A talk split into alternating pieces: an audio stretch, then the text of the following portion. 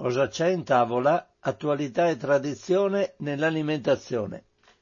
Un cordiale saluto, un augurio di buon pomeriggio a tutte le ascoltatrici e gli ascoltatori di Radio Cooperativa da Francesco Canova in questo giovedì undici aprile duemiladiciannove. La trasmissione in diretta sono le dodici e zero due. Iniziamo allora anche oggi la nostra trasmissione riguardante tematiche alimentari e, come al solito, parto dai richiami. Oggi ce ne sono parecchi. Il primo è del ventisette marzo duemiladiciannove, tutti tratti dal sito il fatto alimentare punto it. Questo richiamo è a firma di Giulia Crepaldi. Penny Market ha pubblicato il richiamo di un lotto di acqua minerale naturale NINFA per la possibile presenza di particelle in sospensione.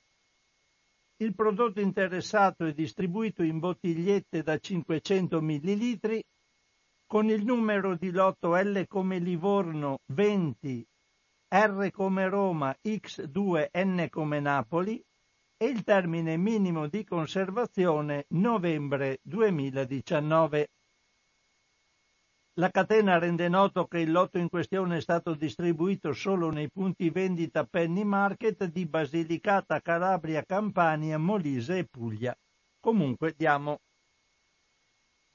l'informazione lo stesso. Nello stesso giorno c'è un altro avviso. Il Ministero della Salute ha diffuso un avviso di richiamo di un lotto di zucchero classico a marchio Sud Zuccheri per la scoperta di presenza di corpi estranei scusate, presenza di corpi estranei dovuta alla rottura del silo di stoccaggio degli zuccheri. Il prodotto coinvolto è venduto in buste da un chilogrammo con il numero di lotto zero sei zero tre uno nove. Il richiamo è stato pubblicato dal Ministero con quasi dieci giorni di ritardo rispetto alla data del provvedimento. Naturalmente non lo dico, ma in tutti questi casi non consumate i prodotti e riportateli al punto vendita. C'è poi un'altra altro richiamo di due giorni dopo, e precisamente del ventinove marzo.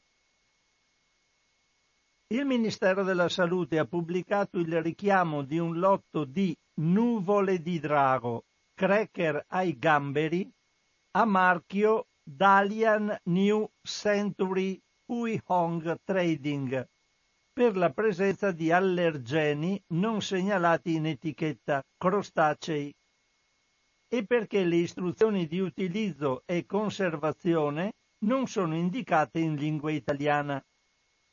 L'avviso è stato diffuso anche attraverso R A S F F. Il prodotto interessato è venduto in scatole da duecentoventisette grammi con numero di lotto H H zero tre due e il termine minimo di conservazione diciassette agosto duemilaventuno. Allora, nuvole di drago, cracker ai gamberi, A, marco, a marchio Dalian New Century Huihong Trading. Poi andiamo ad un decisamente più avanti, cioè il quattro di aprile.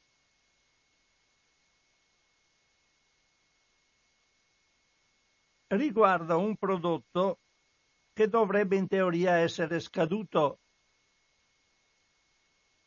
Comunque lo leggo lo stesso anche su consiglio del sito. Sogegros e Basco hanno diffuso il richiamo di un lotto di tartar di Angus per la presenza del batterio Listeria monocitogenes.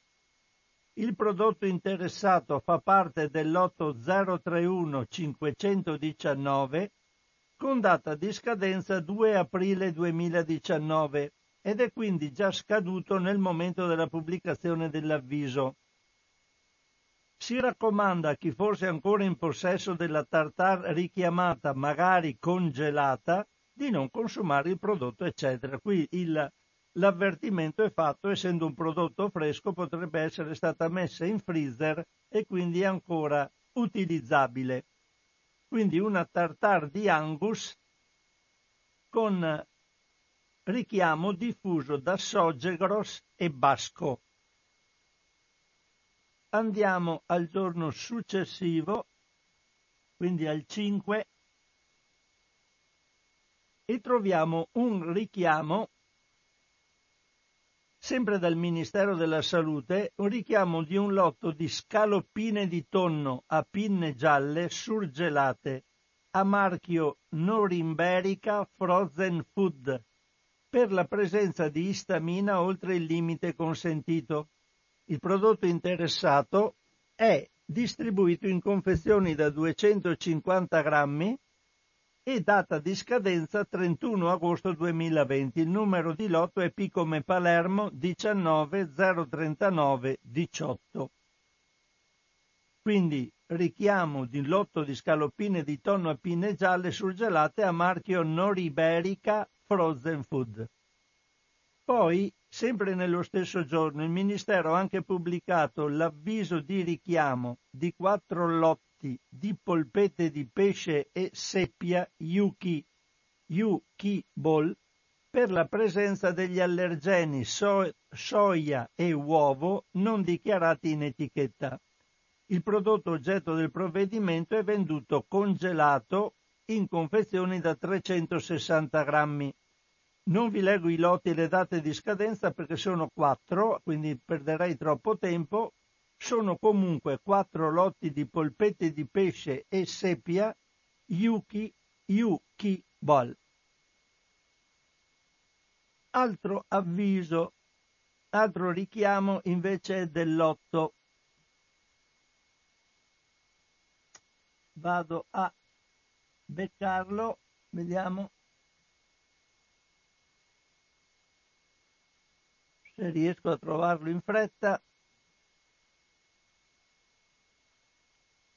Il Ministero della Salute ha diffuso un avviso di richiamo di un lotto di coppa di testa a marchio Bartoloni Carni per la presenza di Listeria monocitogenes rilevata durante le analisi di autocontrollo. L'insaccato coinvolto dal richiamo è venduto in tranci sottovuoto da tre chilogrammi a sei chilogrammi con numero di lotto ventisette zero tre duemiladiciannove, data di scadenza ventisei zero sette duemiladiciannove. Allora coppa di testa a marchio Bartoloni Carni per presenza di Listeria monocitogenes. E siamo arrivati all'ultimo richiamo che riguarda una dei tranci di verdesca da Carrefour. Carrefour all'avviso, ha inoltrato l'avviso di richiamo di un lotto di tranci di verdesca congelate per, valore di, per valori di mercurio oltre i limiti di legge.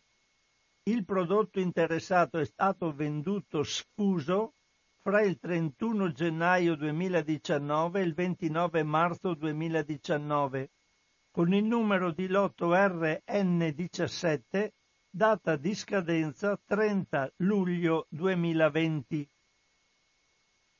Di trance di verdesca coinvolte dal richiamo, qui c'è il luogo di produzione, comunque trance di verdes- verdesca congelate richiamate per eccesso di mercur- mercurio da Carrefour.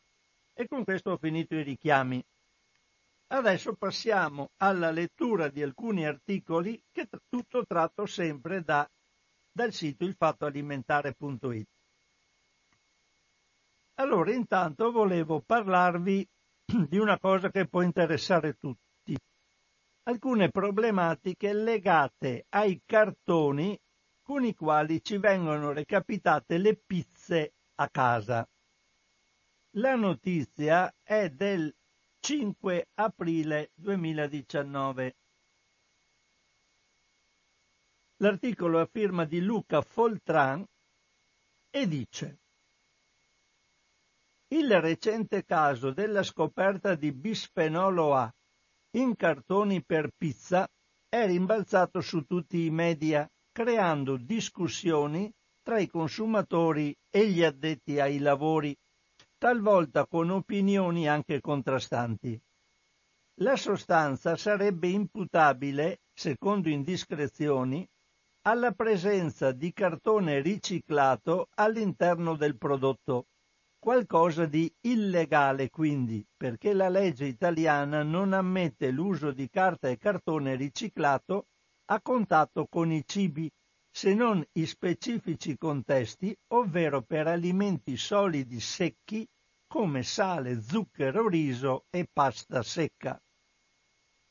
Il Ministero, infatti, ha sin da subito deciso di avviare un'indagine e ha commissionato una ricerca sulla presenza di bisfenolo e altri contaminanti nei cartoni riciclati utilizzati per il trasporto di cibo a tutela del consumatore.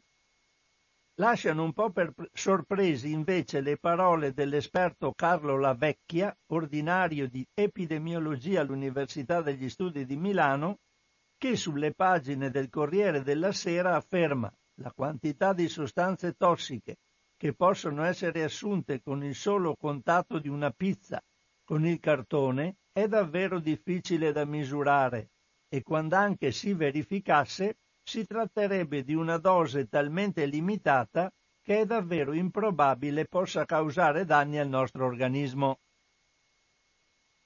Certo è che il limite di migrazione per il bisfenolo A, seppure valido ad oggi solo per le plastiche, esiste: cinquanta parti per miliardo, e le analisi evidenziano quantitativi fino a circa sei volte più alti in uno dei cartoni analizzati. La pizza rappresenta un alimento di grande successo in Italia, che anche i bambini più piccoli difficilmente disdegnano.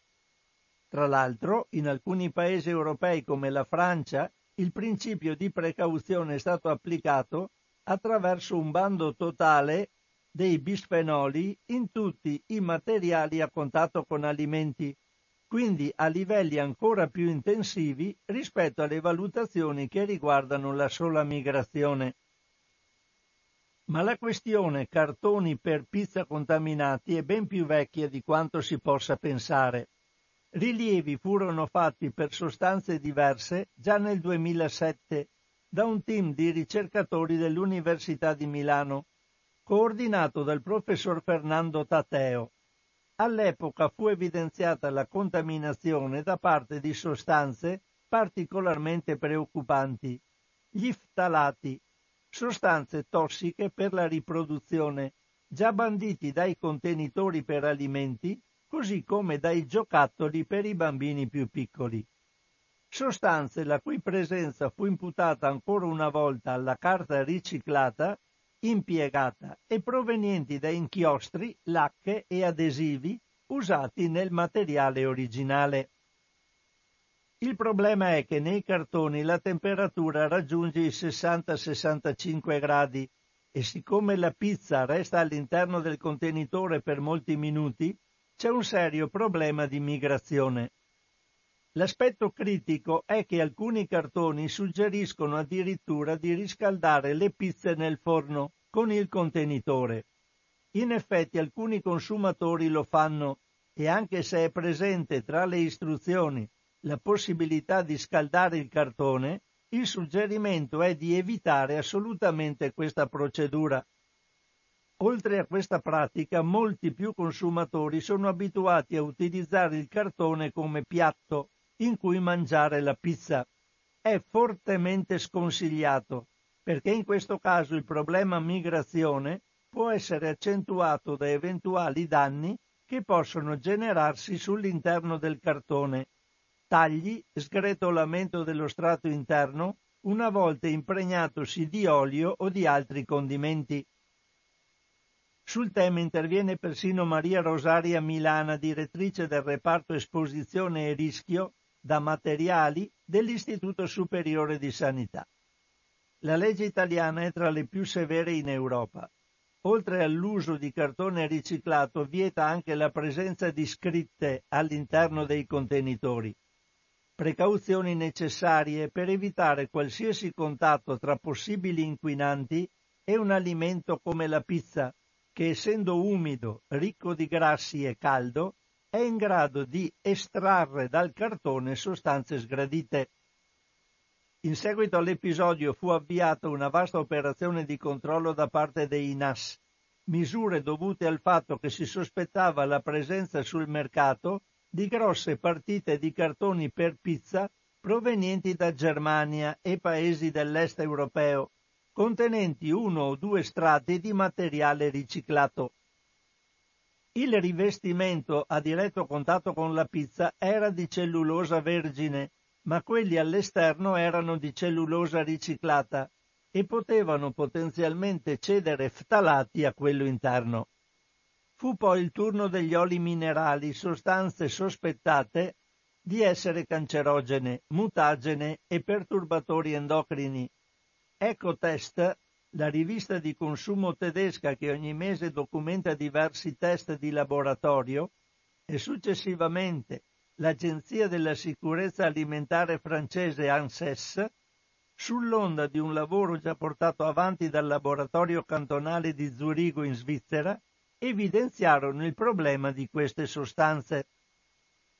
Gli oli minerali derivano dagli inchiostri di giornali e di periodici stampati usati nei processi di riciclaggio, di riciclo, scusate, e la loro potenziale migrazione da contenitori della pizza in cartone riciclato è accentuata dalle alte temperature per la loro facilità di migrazione e diffusa presenza, hanno attirato l'attenzione di molti attori del mondo alimentare, dall'EFSA alle aziende alimentari, dai legislatori dei singoli paesi fino alle società che si occupano di analisi chimiche.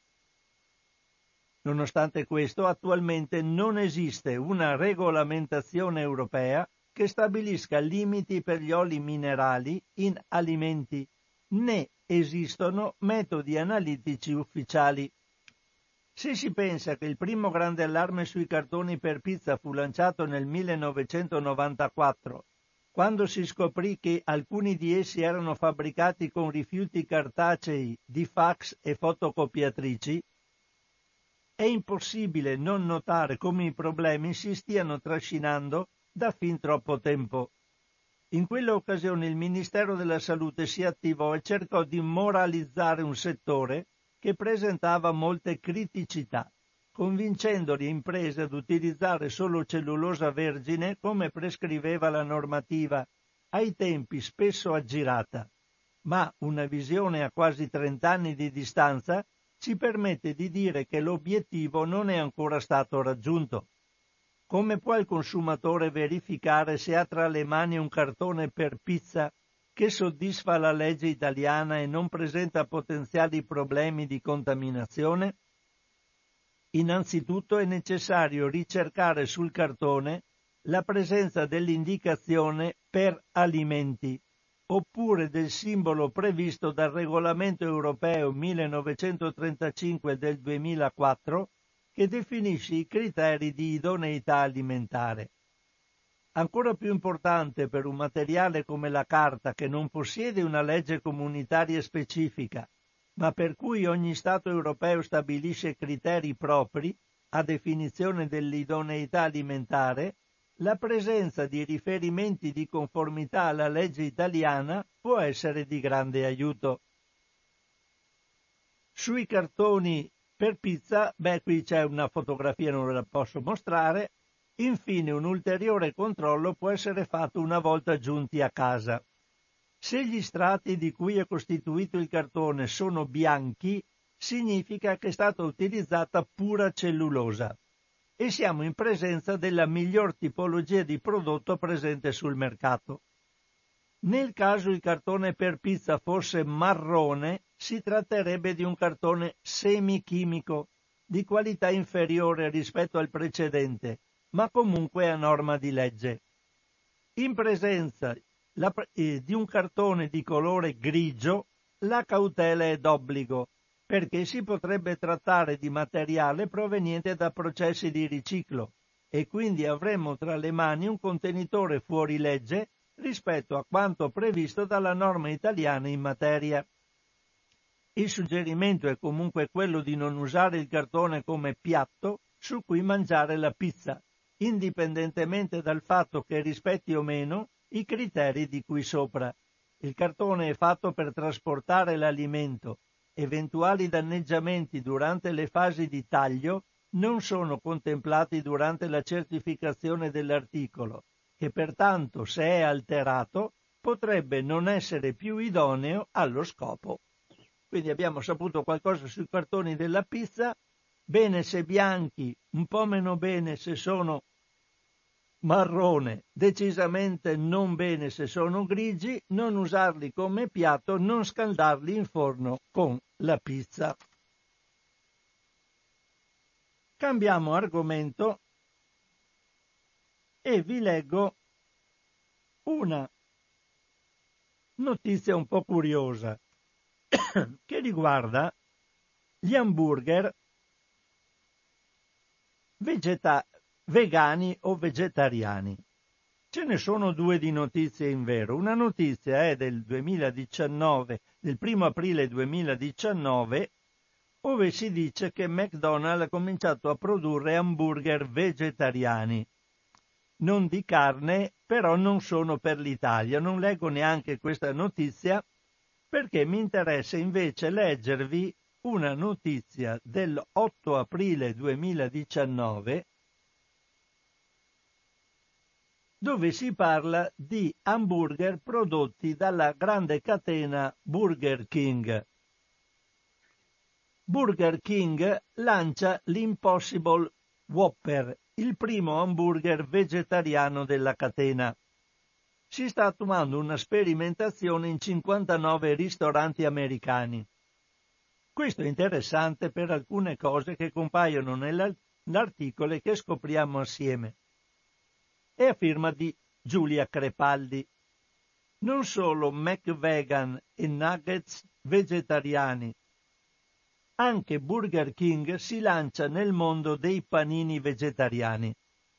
La catena ha infatti annunciato la sperimentazione in cinquantanove ristoranti di Saint Louis e delle zone limitrofe dell'Impossible Whopper, la versione veg del celebre Whopper realizzata con l'hamburger vegetale prodotto da Impossible Foods. L'Impossible Whopper, a detta da chi l'ha già assaggiato, è praticamente indistinguibile dalla versione classica a base di carne bovina. L'Impossible Burger, infatti, è un prodotto realizzato a partire da materia prima di origine vegetale, ma ha il gusto e sanguina come la carne. Il sapore è ottenuto grazie alla presenza di leghemoglobina di soia, una molecola contenente un gruppo M come l'emoglobina del sangue e la mioglobina dei muscoli. Prima di lanciare l'Impossible Whopper, la catena ha cercato per un anno la soluzione giusta per il suo primo hamburger senza carne. È chiaro che il target di Burger King non sono solo i consumatori vegetariani e vegani, che finalmente trovano qualcosa di adatto alle loro esigenze alimentari, ma soprattutto per chi vuole ridurre il proprio impatto ambientale consumando meno carne rossa, ma senza rinunciare al gusto. Burger King ha dichiarato che se la sperimentazione sarà un successo, l'hamburger impossibile sarà aggiunto ai menù di tutti i ristoranti della catena negli Stati Uniti. Chissà se in futuro arriverà anche nel vecchio continente, dove le uniche opzioni alternative alla carne per i vegetariani sono insalata e patatine. E qui abbiamo trovato l'hamburger vegetariano che sanguina.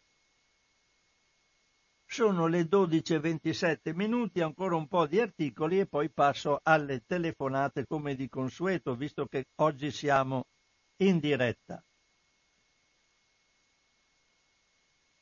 Una notizia che riguarda il consumo di cibo e purtroppo I decessi. La notizia è molto recente, del sette aprile duemiladiciannove. La devo solo trovare. Eccola qua. Cibo e decessi. Una morte su cinque è causata dalla cattiva alimentazione, tra eccessi e carenze. Lo studio pubblicato su The Lancet. L'articolo è a firma di Agnese Codignola.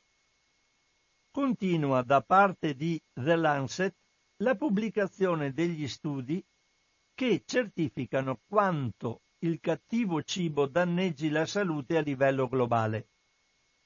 Nell'ultimo rapporto del Global Burden of Disease Study le cifre sono scioccanti. Il venti per cento dei decessi dovuti a malattie non trasmissibili nel mondo sarebbe dovuto all'alimentazione, il che per il duemiladiciassette significa undici milioni di morti. Nello studio sono stati presi in esame i dati di centonovantacinque paesi tra il millenovecentonovanta e il duemiladiciassette, relativi a quindici tipi di alimenti, consumati in quantità più o meno elevate: frutta, verdura, legumi, cereali integrali, noci e semi, latte, fibre, calcio, acidi grassi omega tre derivanti dal pesce, acidi grassi poliinsaturi, carni rosse e lavorate, bevande zuccherate, acidi grassi trans e sodio. Si è tenuto conto della variabilità dei dati del consumo disponibili. Non per tutte le categorie se ne sono trovati di attendibili in ogni paese. E si è determinato che, nonostante la variabilità statistica, il numero maggiore di decessi, più della metà, è associato a regimi alimentari ricchi di sodio, poveri di cereali integrali e di frutta. Nel complesso questo tipo di alimentazione sarebbe stato causa di dieci milioni di decessi per patologie cardiovascolari, novecentotredicimila per tumore, trecentotrentanovemila per diabete nell'intero periodo. Nessun paese può essere considerato virtuoso. Da nessuna parte il consumo di tutti e quindici gli alimenti è soddisfacente e la promozione arriva solo per qualche categoria in ogni zona esaminata. Così, per esempio, nell'Asia centrale si consumano abbastanza verdure, nell'Asia del Pacifico sufficienti omega tre derivanti dal pesce, nei Caraibi abbastanza legumi e così via. Le carenze più gravi riguardano genericamente i cereali integrali e le noci. La media mondiale del consumo è pari al dodici per cento rispetto alle quantità ottimali, pari a ventuno grammi al giorno. Questa teniamocela in mente: mangiare cereali integrali e mangiare noci non è poi un così un grosso problema, no? Ne mangiamo troppo poche, incrementiamo il consumo di questi alimenti che sembrano essere preziosi. Allora, gli eccessi peggiori sono, eh, scusate, stavo parlando delle noci, mentre gli eccessi peggiori sono le solite bevande zuccherate, quarantanove grammi in media contro i tre consigliati, le carni lavorate e il sodio, sempre il cloruro di sodio, quindi sale da cucina. Non va molto meglio con il latte. Il consumo medio è del sedici per cento delle dosi consigliate, settantuno grammi al giorno contro quattrocentotrentacinque. Lo stesso vale per i cereali integrali, dei quali se ne mangiano meno di un quarto di quelli auspicabili, mentre si eccede con le carni rosse, in media se ne consuma il doppio e con il sodio l'ottantasei per cento in più. Gli stessi dati si ritrovano seguendo i consumi dal punto di vista geografico. Pur con le differenze dovute alle culture alimentari e alla posizione, nessuna area è immune da squilibri, eccessi e carenze. Lo studio costituisce un'importante fotografia della situazione attuale, una base scientifica per la progettazione di interventi mirati e un monito affinché si faccia di più per migliorare l'alimentazione ovunque. Volevo leggervi adesso una notizia che è un'ipotesi di lavoro che a me sembra molto interessante ed è una proposta fatta da due ricercatrici, mi sembra di ricordare, dell'Università di Bari. Una visione strategica completamente diversa da quelle che vengono fatte sinora e potrebbe essere, poi mi direte voi che cosa ne pensate. La notizia è dell'otto aprile, quindi molto recente. Riguarda la tassa sullo zucchero. Tassa sullo zucchero va affiancata a incentivi per produrre cibo sano. La proposta dell'Università di Bari, a cura della redazione del Fatto Alimentare. Come docenti universitari di scienze e tecnologie alimentari e chimica degli alimenti presso l'Università degli Studi di Bari, questa è una specie di lettera di due docenti universitari. Abbiamo apprezzato la proposta che in Italia venga introdotta una tassa, scusatemi, una tassa del venti per cento sulle bibite zuccherate, da destinare a progetti di educazione alimentare. La storia europea della tassazione sui cibi spazzatura ha radici antiche e inizialmente alcuni stati hanno emanato leggi sullo zucchero, sui dolci e sulle bevande analcoliche, ignorando il potenziale effetto sulla salute e l'ambiente, ma badando solo all'effetto sulle finanze pubbliche. Già nel millenovecentoventidue la Danimarca impose prelievi fiscali sui prodotti con un alto contenuto di zucchero. Nel millenovecentottantuno in Norvegia fu introdotta la tassa su dolci, cioccolatini e bevande analcoliche. Dobbiamo aspettare trent'anni affinché anche la Finlandia nel duemilaundici imponesse un'imposta di zero virgola settantacinque euro per chilogrammo di dolciumi. A seguire l'Ungheria nel duemiladodici introdusse una tassa sulle patatine fritte e altri alimenti confezionati con un contenuto elevato di sale, zucchero o carboidrati. L'ultimo e più noto caso è la Francia, che nel duemiladodici salì agli onori della cronaca per la cosiddetta tassa sulla Coca-Cola, l'imposta sulle bevande gassate e zuccherate che incide nella misura di circa due centesimi per lattina, in media. La tassazione degli alimenti può rappresentare uno strumento in grado di influenzare i consumi e i comportamenti dei consumatori nei confronti del cibo. Se ben utilizzate, le tasse possono determinare profondi cambiamenti nel quadro epidemiologico della popolazione nel lungo periodo, riducendo in maniera significativa la spesa sanitaria di uno Stato. L'approccio dominante individuato nella letteratura è l'imposizione di tasse sul cibo spazzatura con lo scopo di incrementare il gettito fiscale. Questa tipologia di tasse grava principalmente sul consumatore ed è fortemente contrastata dalle lobby delle grandi industrie. Un'alternativa che potrebbe vedere l'Italia pioniera e orientata verso un modello di pensiero positivo è affiancare la food tax, cioè la tassa sul cibo, che è penalizzante per i produttori di cibo spazzatura, con l'applicazione di incentivi basati sulla detrazione fiscale per le aziende che producono alimenti salutistici. Cioè chi produce cibo spazzatura ha una tassa in più. Chi produce un cibo sano gli viene fatto uno sgravio fiscale. Tale primato può e deve essere italiano, poiché per le nostre latitudini e per il clima mediterraneo l'Italia ha un potenziale produttivo di cibi salutistici nettamente superiore alle nazioni che hanno già applicato la tassa sul cibo intesa in senso punitivo.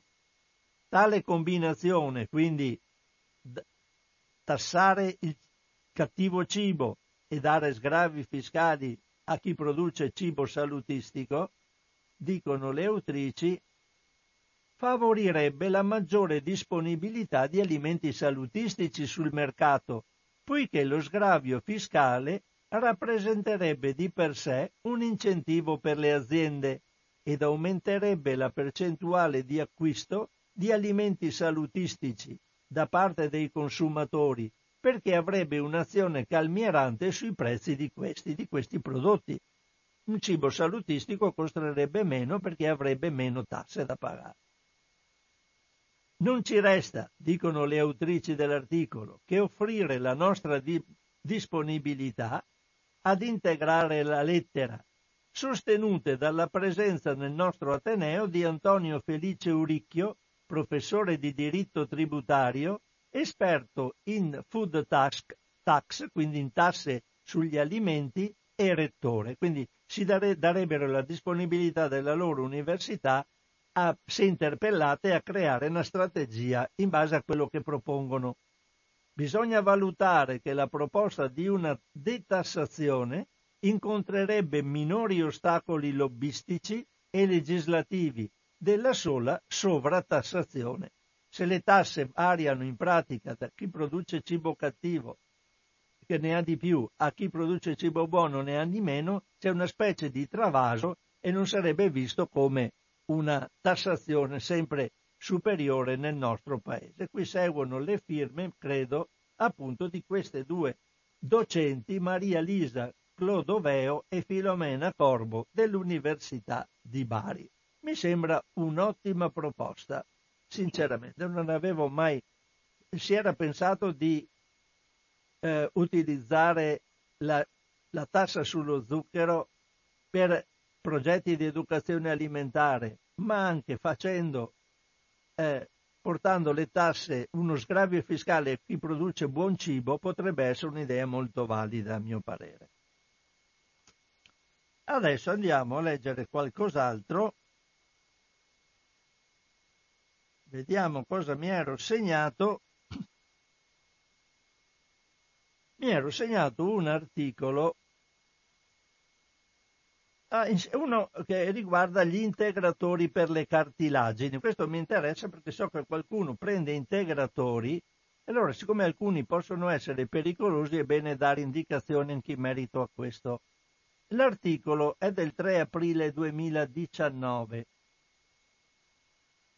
E vediamo, è a firma di Agnese Codignola ancora una volta.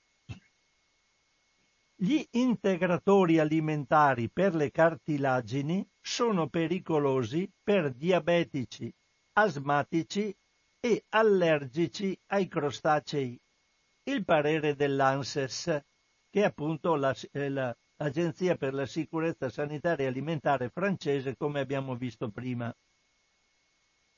I diabetici, gli asmatici, chi è allergico ai crostacei assume terapie anticoagulanti o deve stare attento ai livelli di potassio, sodio e calcio, le donne in gravidanza e in allattamento e i bambini dovrebbero stare molto attenti prima di assumere gli integratori a base di condroitina solfato e glucosammina, per alleviare i dolori alle cartilagini.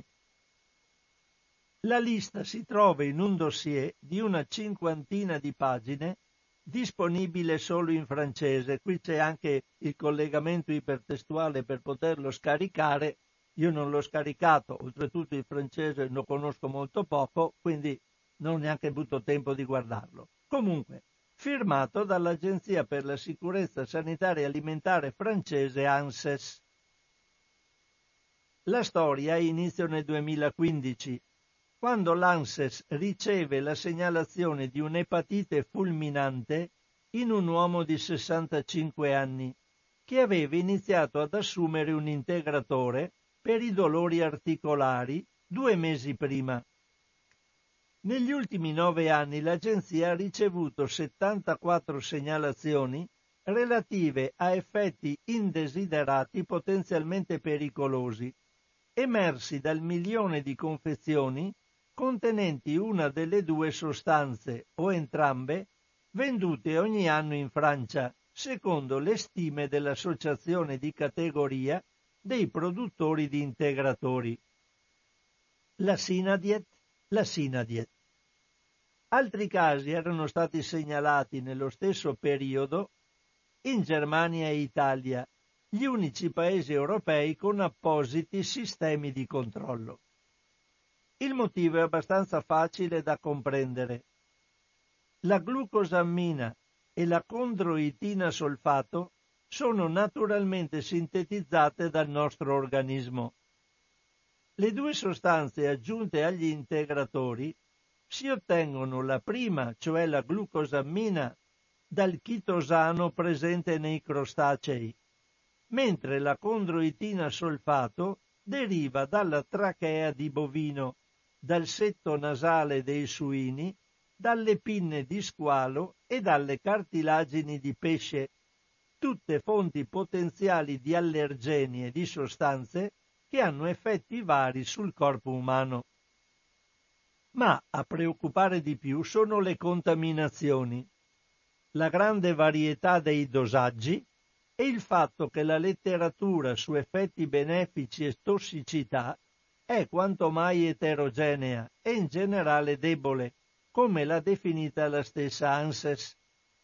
Anche l'EFSA, nel duemiladodici, ha affermato l'inesistenza di un nesso causale, quindi non esiste un nesso causale tra il benessere delle giunture e l'assunzione delle due sostanze nei soggetti che non soffrono di artrosi. Si rischiano, oltre alle allergie, effetti sul sangue, per esempio diminuzione delle piastrine, danni epatici, gastroenterici, dermatologici, nonché conseguenze neurologiche, conseguenze sulla glicemia, sulla funzionalità renale e interazioni inattese e indesiderate con altri farmaci. Per questi motivi, secondo Aymeric Dopter, responsabile dell'unità di valutazione dei rischi associati alla nutrizione dell'agenzia, intervistato da Le Figaro, condroitina solfato e glucosammina non dovrebbero essere considerati integratori, cioè sostanze che per definizione non devono essere pericolose, ma veri e propri farmaci e come tali prescritti e valutati. Non è finita. Quello degli integratori, soprattutto se venduti in rete, è un mercato dove le frodi abbondano. Nel duemiladiciassette un'indagine effettuata dalla Direzione Generale della Concorrenza, dei Consumi e della Repressione delle Frodi francese ha rivelato che più della metà dei quarantatré prodotti analizzati non conteneva quanto dichiarato in etichetta, con casi di concentrazioni di condroitina, solfato e glucosammina superiori a quelle ritenute farmacologiche. In attesa che cambi la normativa, gli esperti dell'ANSES invitano a diffidare di tutti gli integratori etichettati come naturali e soprattutto a non assumerli senza averne prima parlato con il proprio medico. Inoltre bisognerebbe sempre evitare di, di consumare supplementi multipli e fare attenzione quando si assumono in contemporanea terapie farmacologiche. Infine l'ANSES invita le autorità europee a stabilire i valori massimi negli integratori, visto che la concentrazione varia nei diversi paesi. Si va dai cinquecento milligrammi giornalieri in Italia, Francia e Spagna ai milleduecento della Polonia, all'assenza di limiti per Canada e Stati Uniti. Quindi questi consumano quanto più si vuole, più si consuma. L'articolo a firma di Agnese Codignola. Siamo alle dodici e quarantasette minuti, allora io attivo la linea telefonica di Radio Cooperativa con il consueto numero telefonico zero quarantanove ottocentottanta novanta venti. Se volete dialogare con me e con gli altri ascoltatori potete farlo tranquillamente, la linea è libera. In assenza di telefonate io continuo con altri articoli. Allora, telefonate, vedo che non ne arrivano, do una controllatina al telefono, aspettiamo un attimo. No, no, c'è una telefonata, quindi subito. Pronto?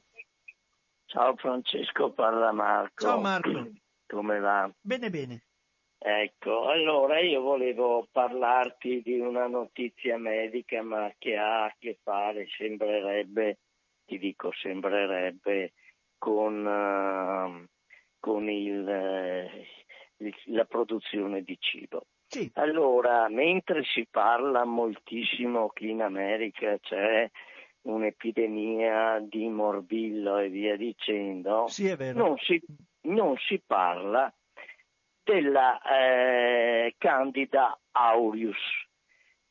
Scrivitelo se vuoi e via dicendo. Questa, questa patologia, cioè praticamente sarebbe Candida aureus, a, aureus. Sarà aureus. Au, è, è, è scritto aureus, comunque allora, aureus. Comunque guarda, insomma, praticamente questo è un fungo che è partito eh, prima dall'India, poi dal Pakistan, in Giappone e adesso sta prendendo la, gli Stati Uniti. Eh, soprattutto le persone immunodepresse e via dicendo, però c'è un problema che non è curabile con nessun antibiotico e la malattia porta alla morte generalmente in trenta giorni. Tra l'altro questa, quando si, queste persone vengono a contatto eh, praticamente devono disinfettare tutta la camera, perché si i materassi, tu, tutti gli oggetti dentro la camera vengono infettati. Sì. Eh, praticamente mh, dagli studi, eh, guardando di qua e di là, eh, dagli studi che sembrano, sembra che la provenienza sia l'uso massiccio di ehm, eh, eh, fungicidi, perché fa parte di un fungo questa Candida, sì, che eh, si usa nell'agricoltura. Ovviamente le, le persone più deboli vengono colpite e via dicendo, mica tutte per fortuna, però eh, la scienza medica è disarmata perché non, non ha le cure per affrontarla.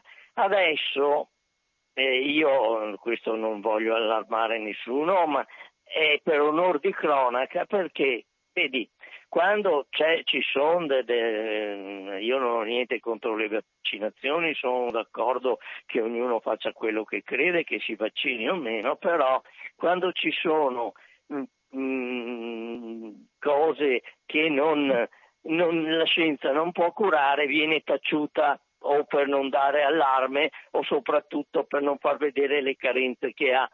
E quindi eh, io credo che eh, i, i pesticidi, certe cose, oltre a uccidere gli insetti, eh, a volte anche quelli buoni come, come le api e via dicendo, incominciano a colpire anche l'uomo.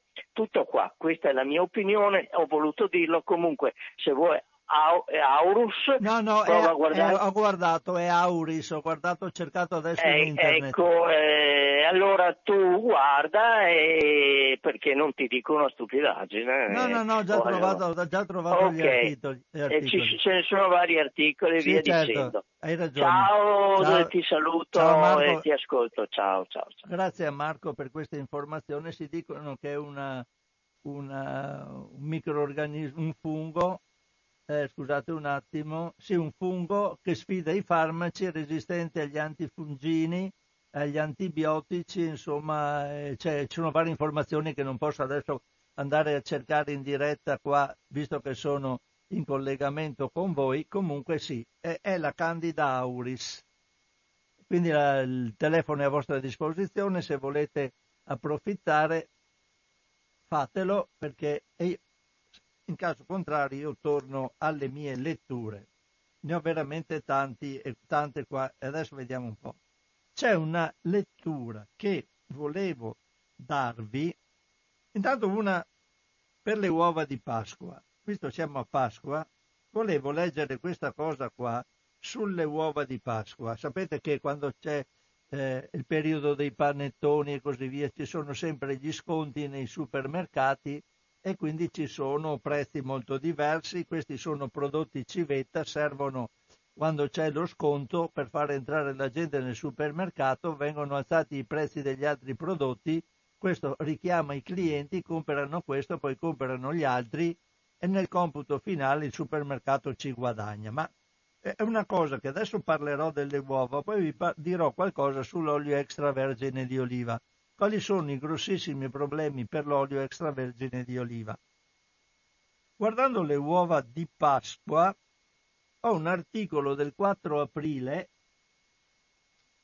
vediamo un po', eccolo qua. È un articolo a firma di Roberto Lapira, il direttore del sito il fatto alimentare punto it. Allora, uova di Pasqua, ma quanto ci costano? Il prezzo può lievitare di dodici volte. Il prodotto più venduto ha solo il cinquanta per cento di cioccolato, indipendentemente dai prezzi. Volevo darvi questa notiziola. Ci dice: buona Pasqua, titola il volantino di Carrefour, che in seconda pagina mostra la foto di un nuovo Chocolate Passion di cioccolato fondente da ottocento grammi, venduto a cinque virgola settantaquattro euro al chilo, con il cinquanta per cento di sconto. Prezzo originale era undici virgola quarantotto euro al chilo.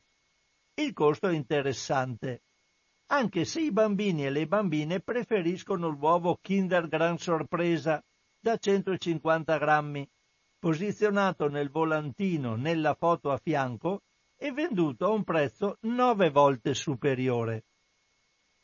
Se però lo stesso uovo Kinder viene acquistato in altri supermercati a prezzo pieno, può costare anche dodici volte di più. Una differenza così abissale non trova giustificazione con la tipologia della materia prima. Kinder Gran Sorpresa è un uovo dolce che contiene solo la metà di cioccolato finissimo al latte, mentre l'uovo proposto da Carrefour è preparato con cioccolato fondente extra. Certo, la sorpresa di Kinder è sicuramente più accattivante, ma ha pur sempre un costo limitato, trattandosi di un giochino di plastica che non può incidere in modo significativo sui costi di produzione. Come mai tanta differenza? La risposta è da ricercare nella strategia del marketing, nella pubblicità e nelle spese, spese pubblicitarie che fanno, pubblicitarie che fanno lievitare i listini all'inverosimile e forse anche i margini di guadagno del, del supermercato. Quindi pensate bene, un, un uovo che, che ha il cinquanta per cento di cioccolato, venduto a volte a dodici volte, addirittura molto di più se è in promozione, di un altro che è fatto invece con cioccolato fondente extra al cento per cento. Leggiamo sempre le etichette, per carità, perché almeno su questo, poi che i bambini ci spingano ad avere la sorpresina col Kinder, le quattro cianfrusaglie di plastica che ci sono dentro, comunque sta un po' a noi a fare la differenza. Allora, volevo eh, leggervi le cose dell'olio extravergine di oliva invece. Questa è una notizia un po' più datata, vediamo se riesco a trovarla in, in fretta. È di no, no, è del nove aprile, recentissima, quindi mi ero, pensavo una cosa diversa. È proprio di due giorni fa. Olio extravergine a due virgola novantanove euro al litro e olio toscano I G P a un euro e novantanove per mezzo litro. Continuano le promozioni impossibili. Dopo l'olio extravergine d'oliva Costa d'Oro, Coricelli e Sagra, venduti da Esselunga a due e novantanove euro al litro, anche Coop propone il suo olio allo stesso prezzo. C'è di più, in alcuni supermercati fiorentini di Coop si trova l'extravergine Colle dei Cesari I G P toscano a un euro e novantanove per mezzo litro. A parziale giustificazione di questo prezzo va precisato che l'etichetta indica come termine minimo di conservazione il mese successivo, cioè in pratica il pre- consumare preferibilmente entro ri- è, scade il mese dopo. Si può bere, come sapete bene, è, una, è solo un'indicazione, non è che diventi pericoloso consumarlo dopo, ma perde, secondo il produttore, le caratteristiche organolettiche ottimali che l'olio dovrebbe avere, come tutti gli alimenti. Torno all'articolo. Siamo di fronte a prezzi pazzi, che il più delle volte vengono stabiliti dalla catena di supermercati all'insaputa del produttore. Ecco, questo era il punto focale sul quale volevo richiamare la vostra attenzione. Quindi un produttore produce dell'olio, lo dà al supermercato. Il supermercato, senza dirgli niente, decide che quell'olio lo mette in offerta e glielo svaluta assolutamente come prezzo, lo vende a prezzi impossibili. Perché dice, beh, il supermercato, quando l'olio l'ha acquisito dal produttore, può farne quello che vuole, quindi lui può anche regalarlo. Allora, dice l'articolo, per rendersi conto basta dare un'occhiata alla borsa merci, dove l'extravergine tunisino e spagnolo sono venduti a circa due euro e mezzo al litro, mentre l'olio italiano arriva a sei euro al litro. Questo lo vendono a un euro e novantanove, mezzo litro. Allora, considerando che al prezzo di acquisto bisogna aggiungere il trasporto, la bottiglia di vetro, il tappo e la distribuzione, alla fine quale, qualche interrogativo su un listino inferiore ai tre euro bisogna porselo. Un altro elemento su cui riflettere è che in Spagna, dove si produce la maggior parte dell'olio europeo, i prezzi nei supermercati oscillano da tre virgola due a tre virgola sette euro, ben superiori ai nostri. A ciò si aggiunge che le bottiglie nella stragrande maggioranza dei casi sono in plastica, mentre l'olio italiano viene commercializzato in bottiglie di vetro, e questo contribuisce a far lievitare i nostri costi di produzione. I consumatori, quando trovano offerte strabilianti, fanno giustamente la scorta e faticano a pagare il doppio per gli stessi oli esposti nei medesimi scaffali la settimana dopo. Per questo motivo cercano un'altra offerta, che puntualmente arriva, e il meccanismo si ripete tutto l'anno, tanto che in Italia il settanta per cento dell'olio extravergine è venduto in, produ- in promozione. Questa rincorsa al prezzo più basso porta ad un inevitabile svilimento del prodotto, e c'è da chiedersi come sia possibile che tutti i soggetti della filiera ricevano il giusto compenso. Il dubbio è lecito, e la cronaca registra episodi significativi su cui servirebbe una riflessione maggiore. Abbiamo una telefonata. Pronto? Ciao Francesco. Ciao Elide, ciao. Ho ascoltato tutto. Ben trovata. Eh, eh grazie, anche te. Grazie. E, e, e anche Marco da, da, da Mestre. Va bene. Sempre presente. Ascolta, io sai che olio d'opero, o il Dante o i Monini. Eh, ma qua fai pubblicità, Edith. Eh? Fai no, pubblicità. Beh, beh, insomma.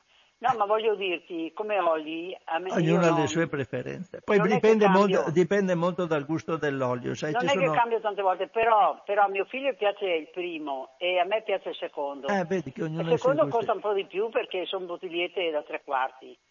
Comunque io ne adopero poco e comunque va benissimo, dai. Comunque una bella trasmissione. Grazie. Ti saluto, ciao. Ciao, ciao cara, stammi ciao, bene. Ciao, ciao, ciao Elide. Grazie alla Elide. No, poi i gusti dell'olio, io sono andato, eh, ho collaborato molto con i panel degli assaggiatori, ho assaggiato oli diversi. Io sono, bisogna essere proprio esperti, difficile. Per me un, un olio, per esempio, che è troppo, mi se, a me sembra molto piccante, invece la piccantezza dell'olio a volte, quando non è dovuta a un eh, difetto, è, è, è sintomo che un olio è molto, invece molto positivo, molto buono, quindi eh, bisogna proprio conoscere i prodotti e sapere un attimo come poterli distinguere. Comunque, tornando all'articolo di prima, dice eh, il dubbio è lecito e la cronaca registra episodi significativi su cui servirebbe una riflessione maggiore.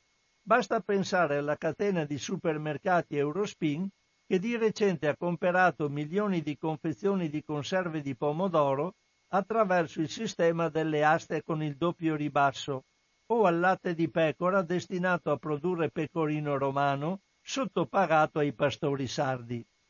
Le promozioni, con ribassi esagerati, riguardano anche il latte fresco, venduto a meno di zero virgola ottantacinque euro al litro, e la pasta delle grandi marche a poco più di zero virgola cinquanta euro al chilo.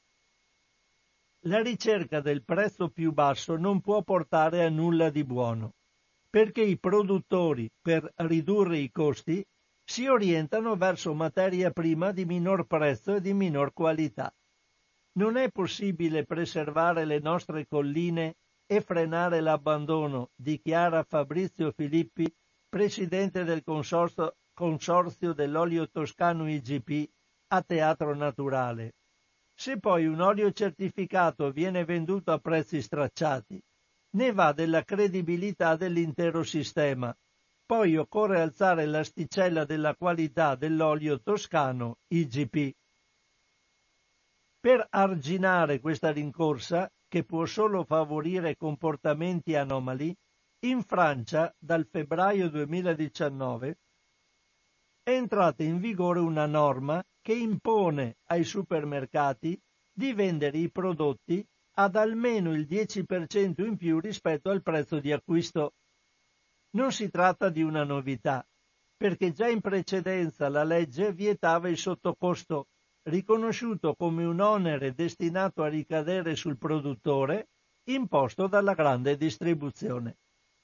La strategia dei supermercati di puntare sui ribassi e costringere le aziende a margini ridotti, all'osso, rappresenta un ostacolo al miglioramento della qualità. Come fa un'impresa a investire sulla qualità se il prezzo scende anno dopo anno? Questi aspetti non si vedono sullo scaffale, ma la rincorsa verso il prezzo più basso può solo incentivare comportamenti poco virtuosi. Mi pare un ragionamento molto logico che tutti, sui quali tutti possiamo essere d'accordo. Adesso potrei andare, sono le tredici e cinque minuti, andiamo a leggere altri. Intanto c'è un grosso problema sulle produzioni di letame degli animali. È una questione ambientale. È una questione, non si sa più con i, mh, gli allevamenti intensivi dove buttare il letame che gli animali producono. Vado a leggervi questo articolo del primo aprile. Ah sì, primo aprile duemiladiciannove, un articolo che è a firma di Agnese Codignola. S O S Letami, l'inquinamento da deiezioni animali è fuori controllo. A rischio acque, terra e clima, una conseguenza dimenticata del consumo di carne. Tra le cause più importanti e meno note del cambiamento climatico ce n'è una a cui è urgente porre rimedio, quella delle deiezioni degli animali da allevamento, che stanno avvelenando le acque, la terra e l'atmosfera. A lanciare l'allarme è il Guardian, che riassume la situazione. Secondo le ultime stime, se non ci saranno cambiamenti immediati, nel duemilatrenta la quantità di letame prodotto raggiungerà la stratosferica cifra di cinque miliardi di tonnellate all'anno, che non sarà possibile gestire come si dovrebbe. Già oggi non si riesce. Per esempio l'ottanta per cento degli allevamenti olandesi, i Paesi Bassi sono i primi produttori di carni a livello europeo, non riescono a riutilizzare tutte le deiezioni che producono. E la Cina ha deciso di iniziare ad agire sopraffatta dalla quantità di liquami prodotti. Che la situazione stia andando fuori controllo lo dicono per esempio i quattrocentoventiquattro incidenti registrati tra il duemiladieci e il duemilasedici nella sola Gran Bretagna, che oggi produce trentasei milioni di tonnellate di letami all'anno, nonostante i controlli siano stati da tempo intensificati. Gli allevatori, preoccupati anche dalla Brexit e dal possibile calo del prezzo del latte, spesso non rispettano le procedure di smaltimento che sono costose e questo causa sempre più spesso incidenti e contaminazioni ambientali. E lo dicono anche molti studi. Di fatto tutte le volte che si va a verificare i risultati sono preoccupanti. Quanto all'inquinamento prodotto, bisogna tenere conto di ciò che viene rilasciato in atmosfera, come ammoniaca, ossido di azoto e solfuro di idrogeno, già associati a molte patologie respiratorie, immunitarie e psichiatriche, per non parlare del metano, che è il più potente gas serra esistente, ottanta volte peggiore della C O due nel trattenere il calore, e i cui effetti si protraggono per almeno dieci venti anni. Secondo diversi studi, il metano associato allo spettacolare aumento del consumo di proteine animali sarebbe la prima causa dell'inquinamento in Cina, con un raddoppio delle emissioni tra il millenovecentottanta e il duemiladieci. Ma ad essere in pericolo sono anche i terreni e le acque, che sempre entro il duemilatrenta potrebbero ricevere ogni anno cento milioni di tonnellate di fosforo, trenta di potassio e diciotto milioni di tonnellate di calcio. Un mix micidiale per l'eutrofiz- l'eutrofizzazione, che porterebbe all'aumento esponenziale delle zone cosiddette di mare morto, dove, cioè l'eutrofizzazione, sapete, è quel fenomeno a seguito del quale, quando ci sono troppi nutrimenti nelle acque, c'è un grosso aumento delle alghe. Le alghe sottraggono tutto l'ossigeno all'acqua per la loro respirazione e muoiono tutti i pesci. Allora, detto molto semplicemente, un mix micidiale per l'eutrofizzazione, che porterebbe all'aumento esponenziale delle zone cosiddette di mare morto, dove cioè il livello di ossigeno è così basso basso da non permettere praticamente nessuna forma di vita. Oggi ce ne sono più di cinquecento nel mondo, alcune delle quali, come quelle del Golfo del Messico e del Golfo del Bengala, estese per migliaia di chilometri quadrati. Inoltre, oggi più della metà delle acque cinesi sono inquinate e molte comunità rurali stanno pagando un prezzo altissimo, per esempio con il ritorno del colera, presente insieme ad altre malattie zoonotiche in tutti i paesi poveri e a reddito medio, dove aumenta la richiesta di carne. Nei paesi più ricchi quelle infezioni circolano di meno, ma poiché i batteri sono sempre più resistenti agli antibiotici, quelle presenti spesso di tipo gastroenterico possono essere fatali.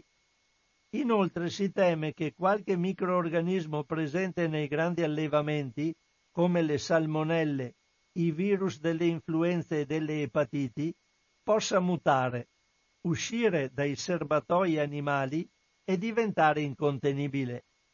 Le soluzioni sono complesse, anche perché richiedono processi industriali che non tutti i paesi si possono permettere. Di certo sarebbe utile se il metano prodotto non fosse disperso ma utilizzato come fonte di calore ed energia, e se i liquami fossero trattati con batteri in grado di digerirli.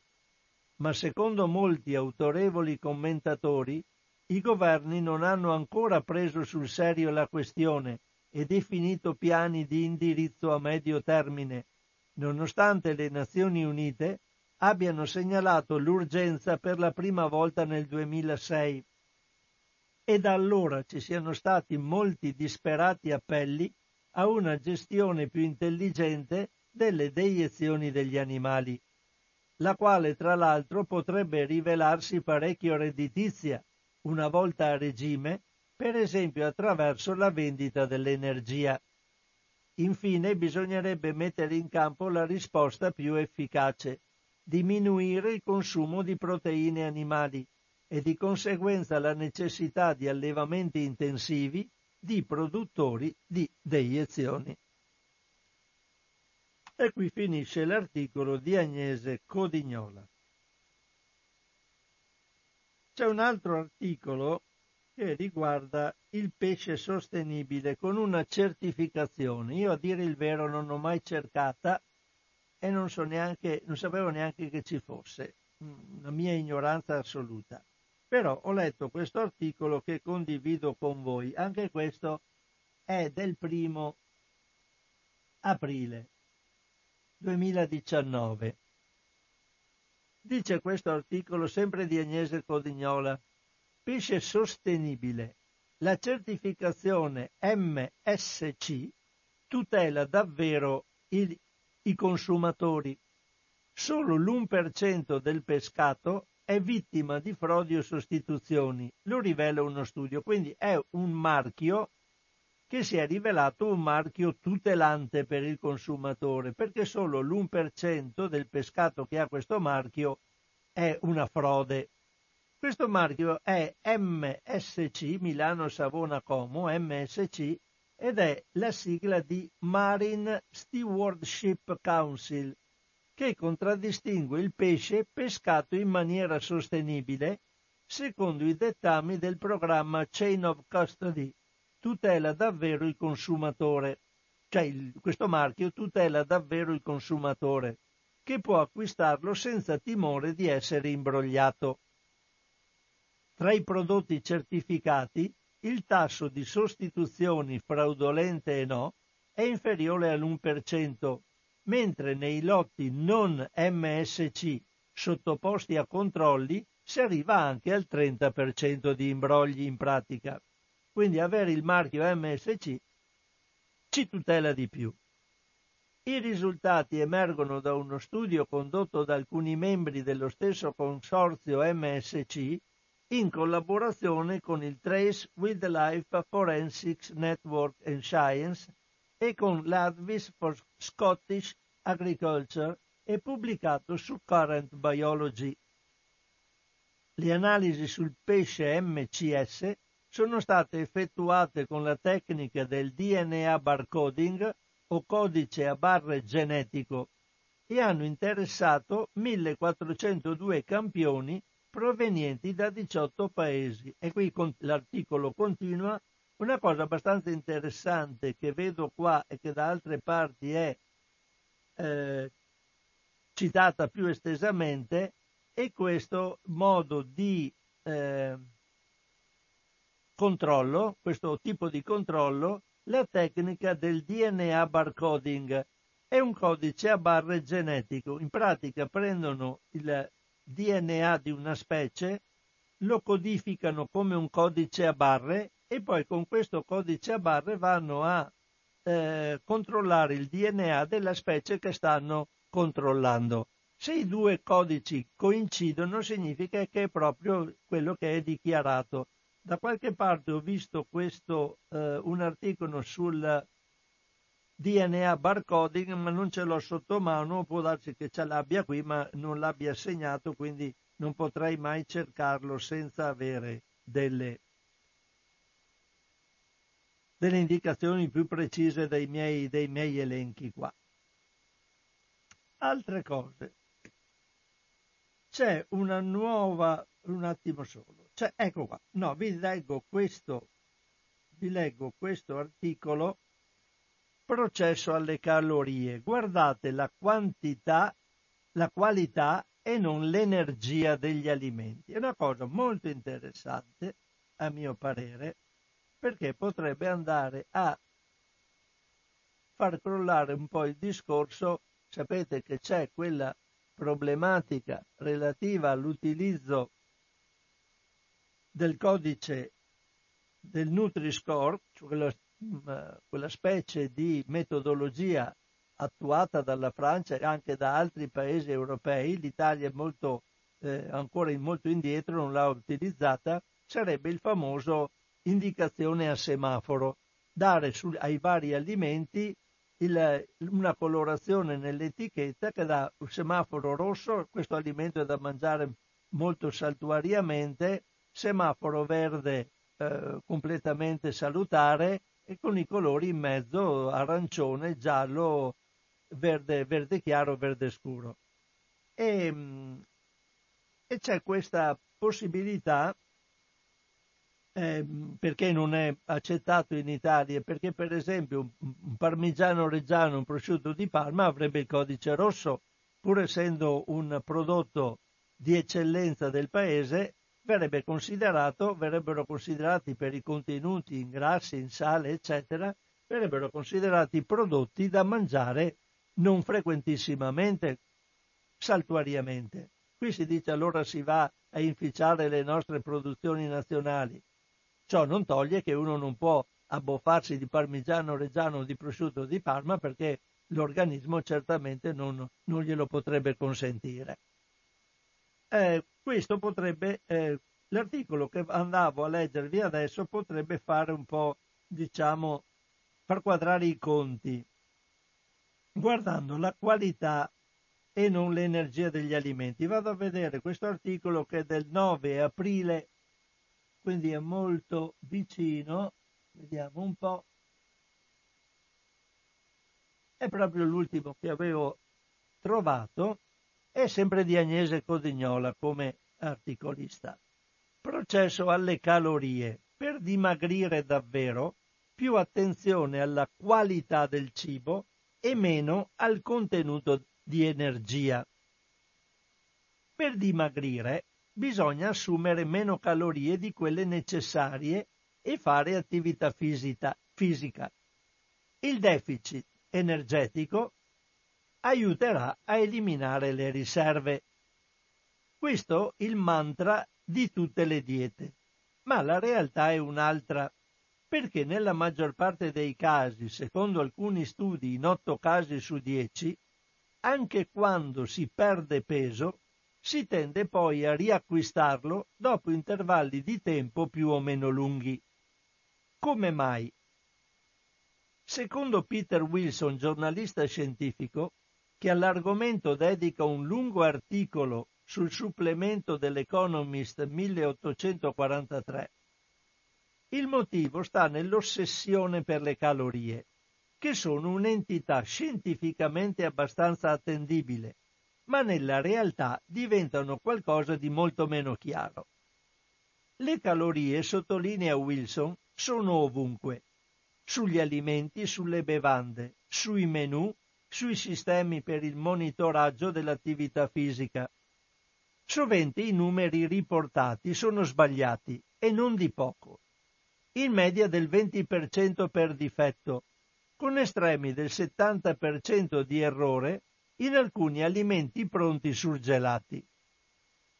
Bisogna poi considerare che ognuno ha un suo metabolismo, un corredo di batteri, un patrimonio genetico, che fa cambiare anche di quattro volte la capacità di metabolizzare nutrienti, come ad esempio gli zuccheri, e un intestino la cui lunghezza può variare di decine di centimetri.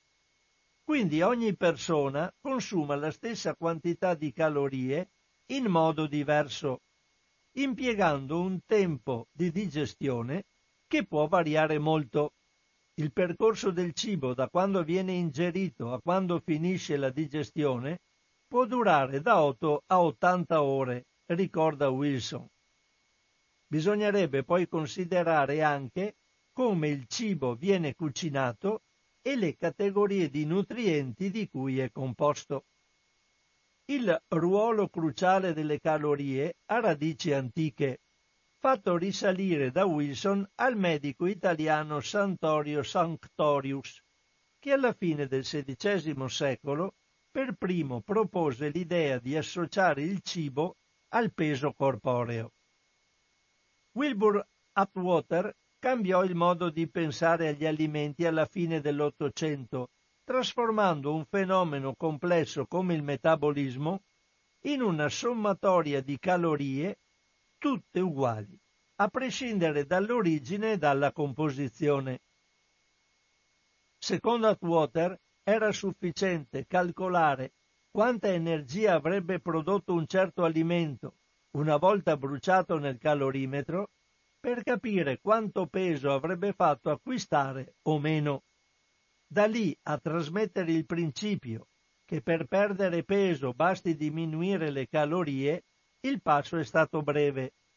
L'idea ha resistito fino ad oggi ed ha plasmato tutto il sistema alimentare. Secondo Wilson, questa è un'idea vecchia perché il corpo umano è molto molto diverso da un calorimetro.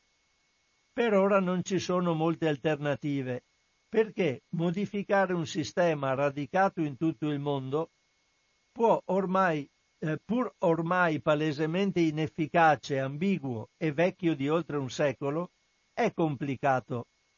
L'unica organizzazione internazionale privata ad avere abbandonato il metodo di calcolo è Weight Watchers, che ha deciso di insistere sulla qualità del cibo. Ma se non altro è opportuno iniziare a parlarne. Dal punto di vista pratico, Wilson per ora consiglia di smettere di leggere le calorie e concentrarsi sulla qualità del cibo e sulla vera sensazione di fame, piuttosto che sull'idea di mangiare e di svolgere regolarmente attività fisica. Un'idea ripresa anche dalla B B C con un articolo dedicato a quella che sembra essere la nuova tendenza in fatto di diete. Non seguire una dieta, ma solo il proprio istinto, che permette e anzi spinge a mangiare di tutto, assecondando il senso di fame e cercando di mangiare solo alimenti sani, poco lavorati e soprattutto vari, a prescindere dalle calorie. Questo è l'articolo di Agnese Codignola, un articolo in vero, che in vero pone molti problemi, sul quale io eh, ho molta fatica ad esprimermi, l'ho solo espresso in base a quanto è stato scritto. Il, cerco di, il senso di assecondare il senso di fame cercando di mangiare solo alimenti sani mi dà qualche perplessità senza stare attenti alle calorie. Comunque vorrei sapere il parere di qualcuno che ne sa più di me per poter fare un discorso proprio. Se riuscirò ad avere qualcuno che può prendere in considerazione la cosa in modo molto più scientifico di quello che posso fare io, sarei contento di contattarlo. Quindi cercherò questa roba, ma a breve, in, in breve tempo non riuscirò poco, perché poco tempo ho io e so che molto poco tempo hanno anche le persone che mi piacerebbe contattare. Comunque il, il problema l'ho posto. Eh, sono le tredici e ventisei, quindi non affronto per oggi altri argomenti nella trasmissione Cosa c'è in tavola e la concludo qui per quanto riguarda questo giovedì undici aprile duemiladiciannove. Come al solito questo, quanto, questa trasmissione la potrete ritrovare nel settore podcast della, di Radio Cooperativa. Andate nel sito della radio vu vu vu punto radiocooperativa punto org, nell'archivio guardate la, il settore in tavola e dentro trovate la trasmissione di oggi e tutte quelle precedenti, perché ad, ad ora dovrei aver aggiornato tutto. Non lo faccio sempre sistematicamente, ma mi pare che ho, ad oggi sono abbastanza tranquillo di aver messo dentro tutte le mie trasmissioni, a parte, a parte quella di oggi. eh, quando siete nel sito, come dico sempre ed è doveroso dirlo qui a Radio Cooperativa, dovete eh, cercare di, dovete, cercate la, il settore relativo alla, alla possibilità di contribuzione per Radio Cooperativa e avrete la possibilità di trovare metodologie diverse se, se avete l'intenzione di donare qualcosa a questa radio. Potete utilizzare il nostro solito conto corrente postale centoventi ottantatre ottantadue trecentouno con l'intestazione Informazione e Cultura, via Antonio da Tempo due, trentacinque centotrentuno Padova. Sul sito trovate il bollettino che può essere scaricato, quindi ve lo potete stampare già con l'intestazione e tutto, basta mettere la cifra e andare in posta. Se volete invece far tutto tramite computer, potete utilizzare nella metodologia PayPal, che vi consente di fare di utilizzare direttamente con carta di credito il, direttamente da computer, oppure il bonifico bancario. A proposito di bonifico bancario, c'è adesso una, lo sentirete spesso, è un annuncio che viene dato qui in radio, che dopo io metterò quando finisco la trasmissione. Adesso non ce l'ho qui sotto.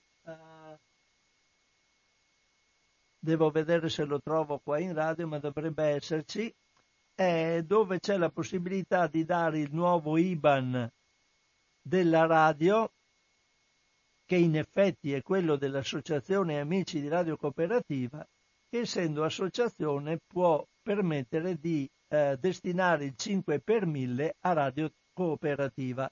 Se andate a fare il, vostri, il vostro dovuto dichiarazione dei redditi da un commercialista, o la fate voi, quando vi viene chiesto di eh, indicare un soggetto al quale destinare il cinque per mille, se mettete l'I B A N che trovate sul sito e che trovate e eh, di cui sentirete parlare anche nei vari annunci che qui verranno fatti in Radio Cooperativa, io non ce l'ho sotto mano, eh, quindi non lo posso, vediamo un attimo, no no, non ce l'ho sotto mano, quindi è inutile. Scusatemi un attimo, perché può darsi che lo... tutto in diretta qua, lo sto cercando, eh, perché può darsi che io abbia qualcosa anche nella mia... Eccolo qua. No, no, ho sempre qualcosa nel mio borsetto, quindi ve lo posso dare anche in diretta. Allora, attraverso... ve lo leggo quello che avevo io, ma sentirete in modo più o meno analogo quello che c'è, nel... che dopo verrà dato a livello sonoro. Attraverso l'Associazione Amici Radio Cooperativa puoi contribuire a sostenere la radio con versamenti detraibili dalla dichiarazione dei redditi. Qui c'è il numero di conto corrente bancario, l'I B A N, ma questo non ve lo leggo perché è molto lungo, lo trovate nel sito. Se invece vuoi destinare il tuo cinque per mille a Radio Cooperativa, devi indicare il codice fiscale nove due due sette otto sei uno zero due otto nove attraverso il tuo modello C U diciannove o settecentotrenta diciannove o redditi diciannove. Ve lo ripeto lentamente, il codice fiscale, se volete destinare il cinque per mille alla radio, è nove due due sette otto sei uno zero due otto nove. Comunque tutte le indicazioni le trovate sul sito di Radio Cooperativa w w w punto radio cooperativa punto org. Sapete che queste sono tutte eh, possibilità di contribuire a questa radio.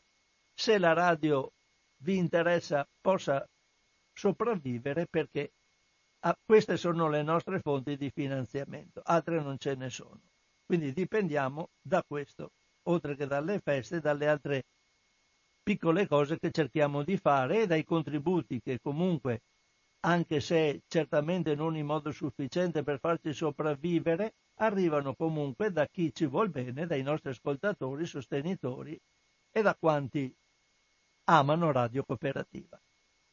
Finisco la mia trasmissione qui oggi e vi ringrazio per l'ascolto e vi do appuntamento in un'altra occasione. Ciao a tutti da Francesco Canova.